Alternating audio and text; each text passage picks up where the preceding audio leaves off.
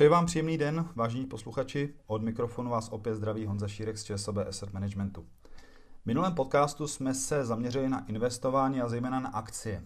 Tentokrát se společně s mým hostem zaměříme na dluhopisy, protože právě ty nás už minimálně poslední rok opravdu moc nepotěšily.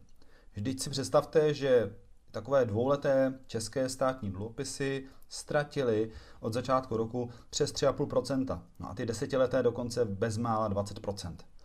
Čím to je a jestli je tady možnost, že se třeba blízká i na lepší časy, na to vše se dneska zaměřím s mým hostem Martinem Horákem. Martine, vítej, ahoj. Ahoj Honzo, dobrý den.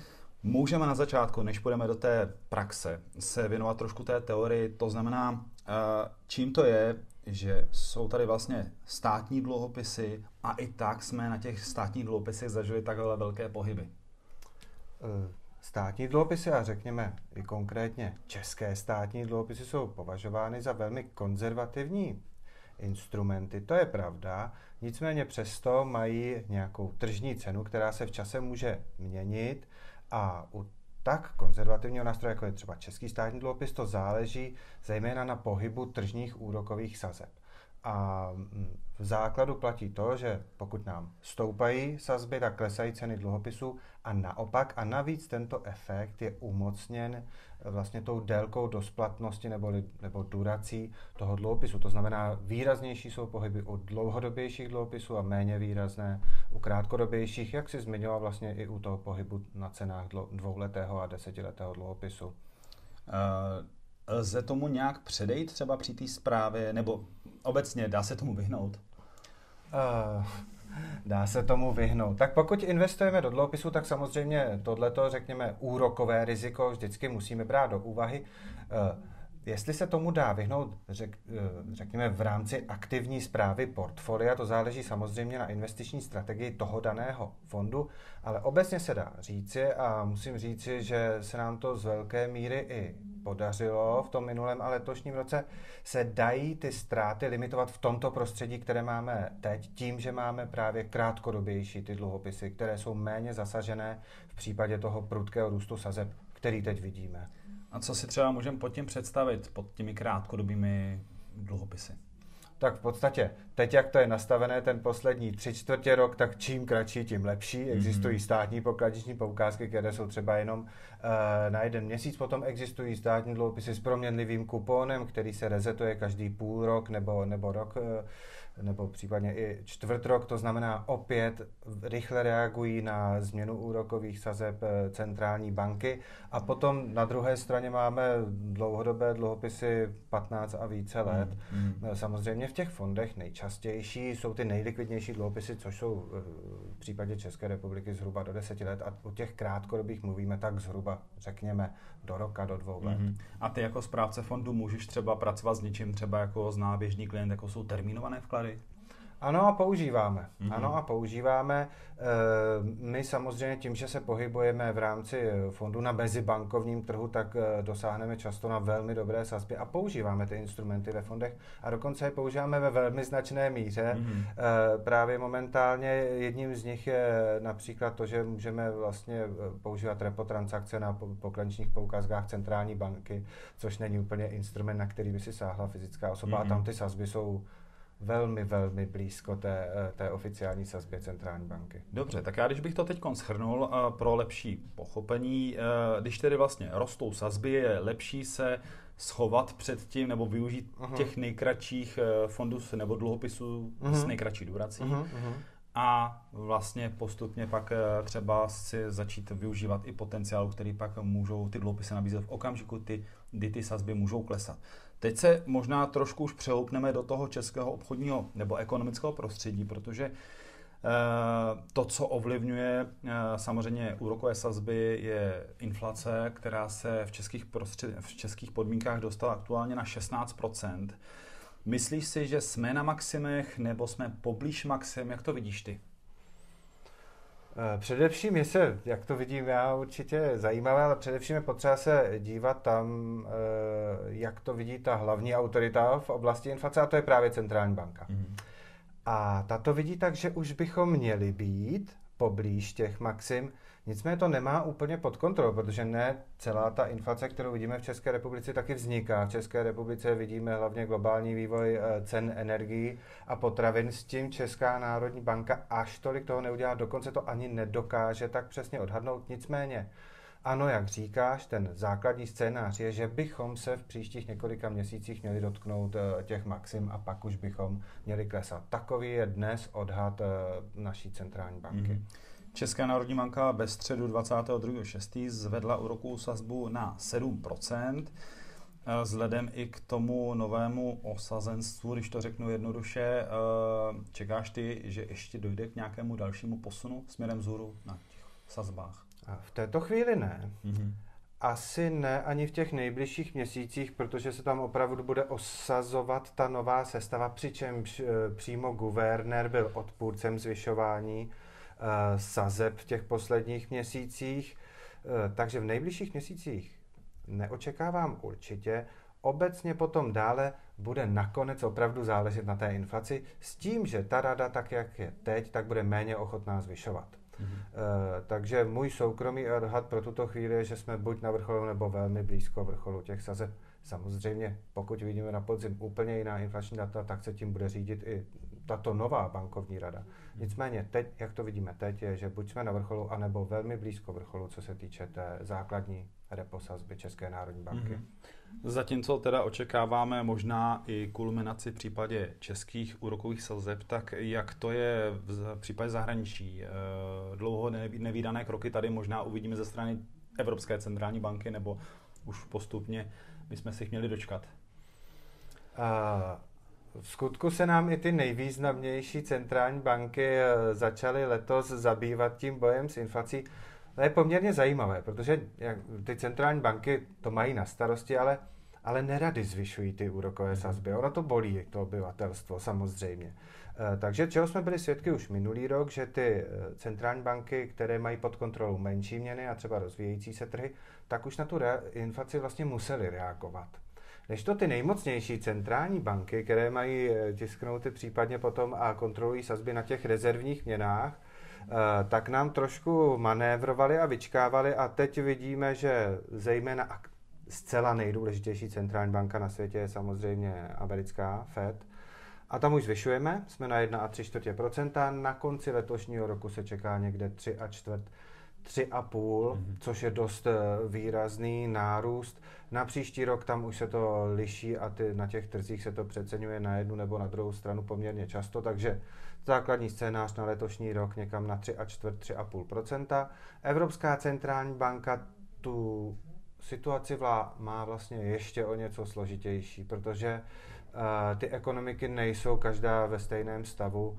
Je to samozřejmě těžší potom nastavit tu správnou sazbu. Do toho se nám zvyšují rizikové přidážky na periferních státních dluhopisech, jako jsou třeba italské a podobně. Takže to je celé o mnoho těžší. Tam ještě nezvyšujeme v červenci bychom měli začít po dlouhé době zvyšovat a na konci roku bychom se mohli dostat někam na 3 čtvrtě procenta, 1 procento.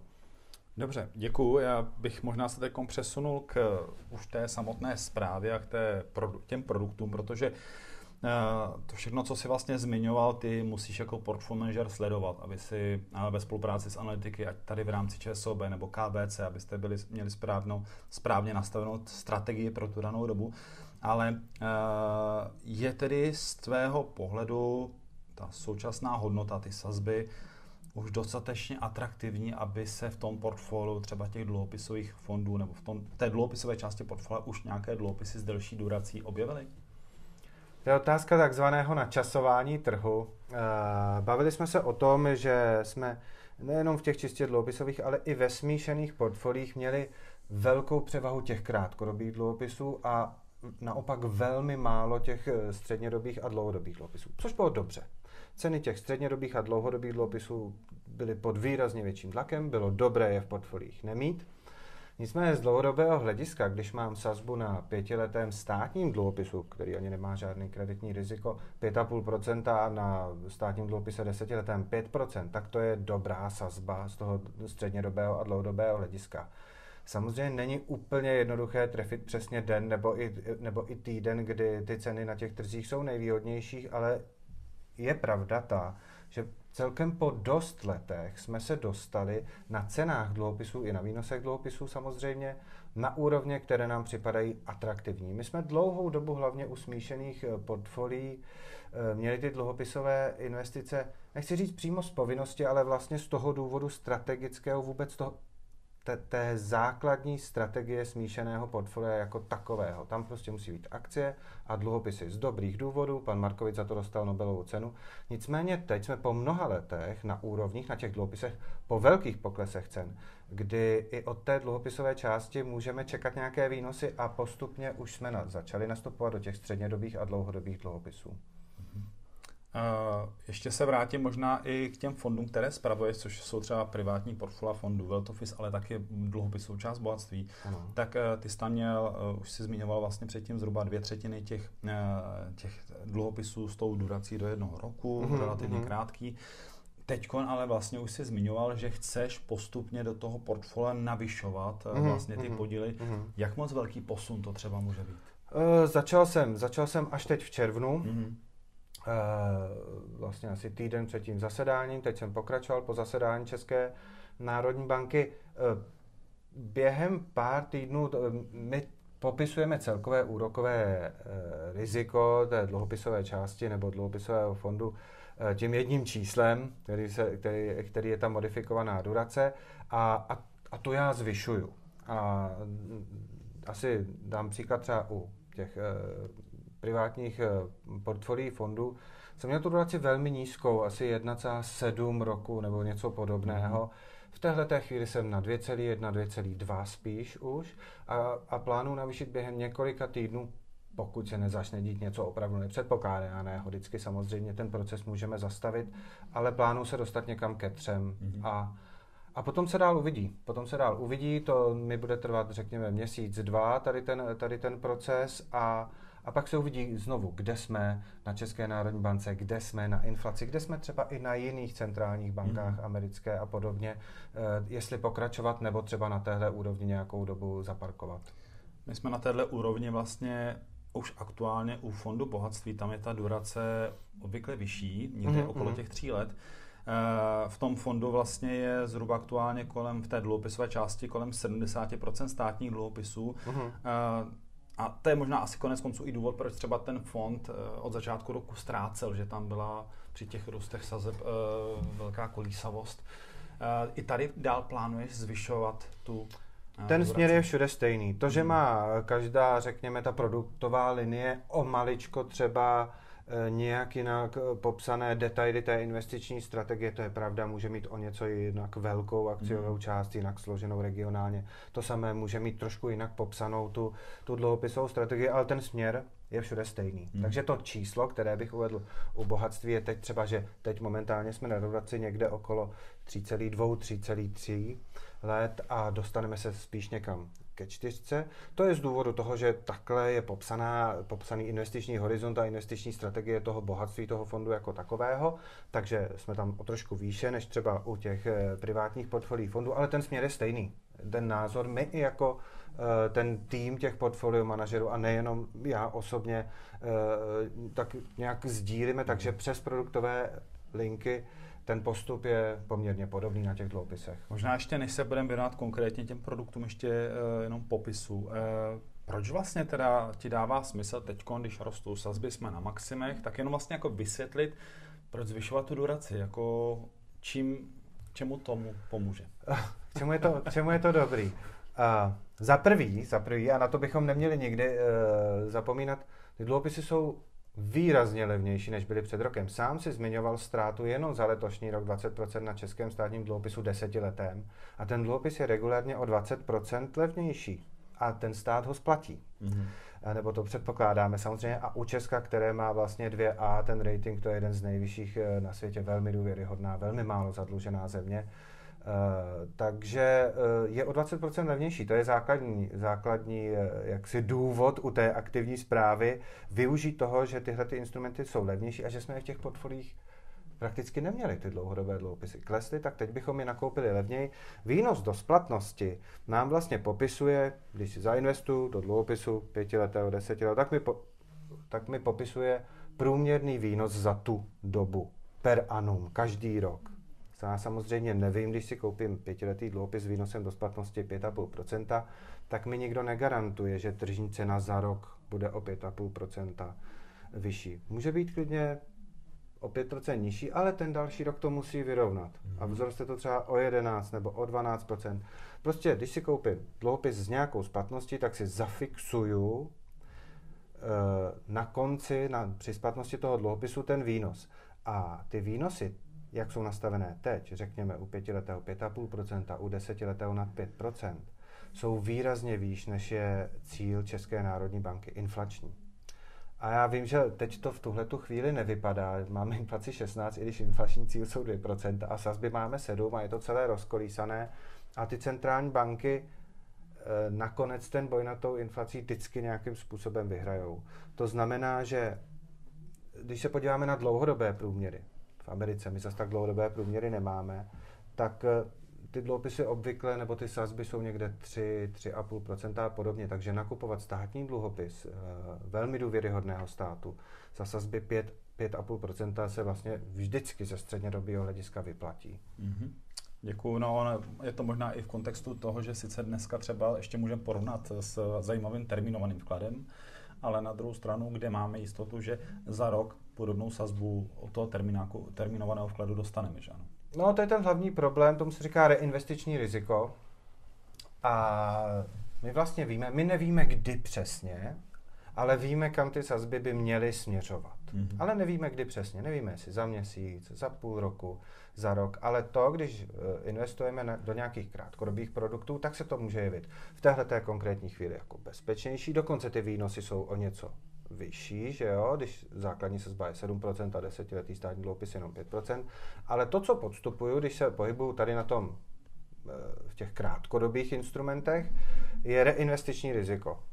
Že já si opravdu uh, můžu zafixovat na rok teď za velmi hezkou sazbu, při sazbách Čes- České národní 7%, tak nevím, kolik přesně dostanu jako klient, ale zafixuju si a za rok, když to bude končit, tak já nevím za kolik to budu, uh, to budu zainvestovávat za ten rok. Může to být stejně, může to být dokonce více, ale je pravděpodobné, že časem to bude méně a méně. Mm-hmm. A v tu chvíli, když já mám investiční horizont delší než třeba ten rok, což drtivá většina klientů má, jo, tak by měla investovat v souladu s tím eh, investičním horizontem, protože takhle se mi může stát, že si za první rok zainvestuju za 7%, druhý rok ekonomika zpomalí, Česká národní banka sníží sazby na 3, já zainvestuju za 3 ale mezi tím, jak nám teďka prodělávali ty desetiletý dluhopisy a podobně, tak zjistím, že desetiletý dluhopis mi mezi tím za ten rok vydělal třeba 15%. Mm-hmm.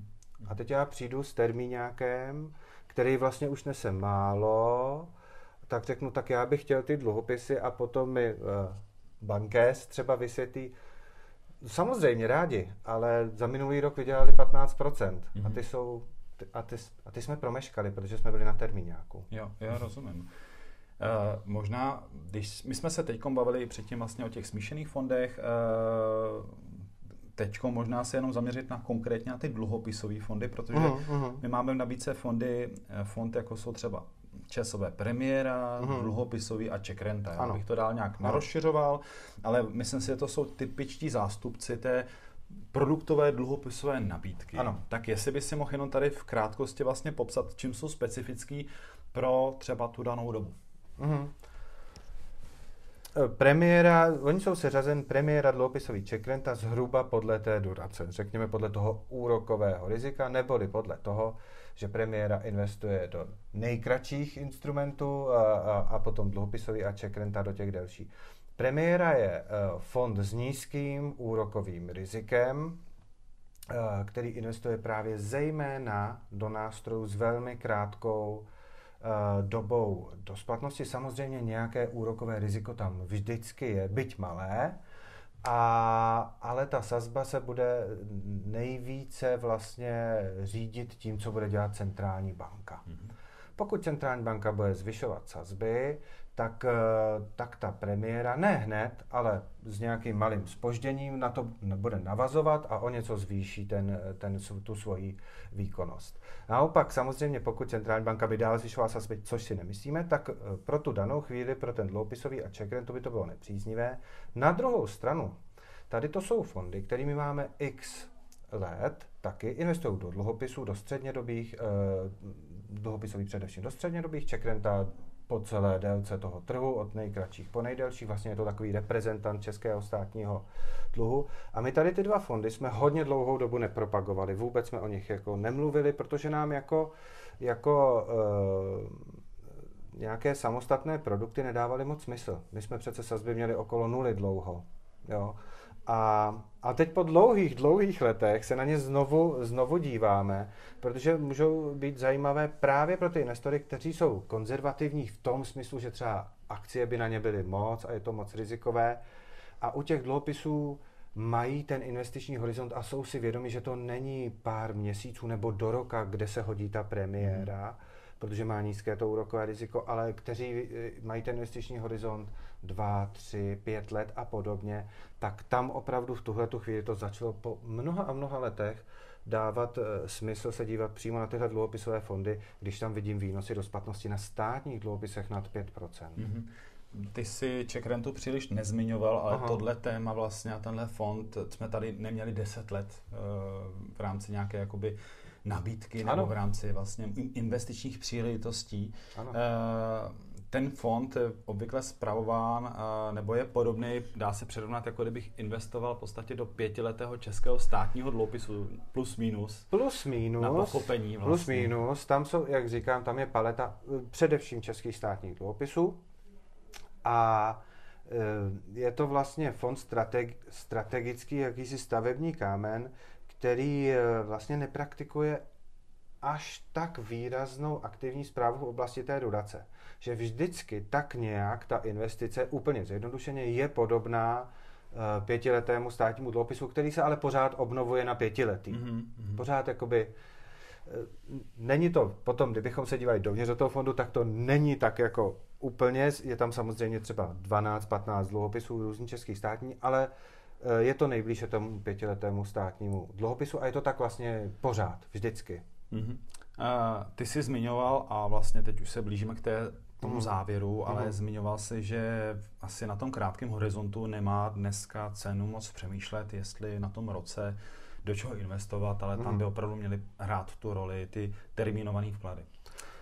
To, to asi... platí univerzálně u těchto velmi krátkých eh, peněz do roku není většinou jako záhodno Eh, brát riziko, ať už akciové nebo jakékoliv jiné na delších dluhopisech. Myslím, že u investic do roku eh, v tuhle tu chvíli eh, ta, ty termínované vklady, případně ten ČSOB premiér, si myslím, že můžou hrát jak prim určitě. Mm-hmm.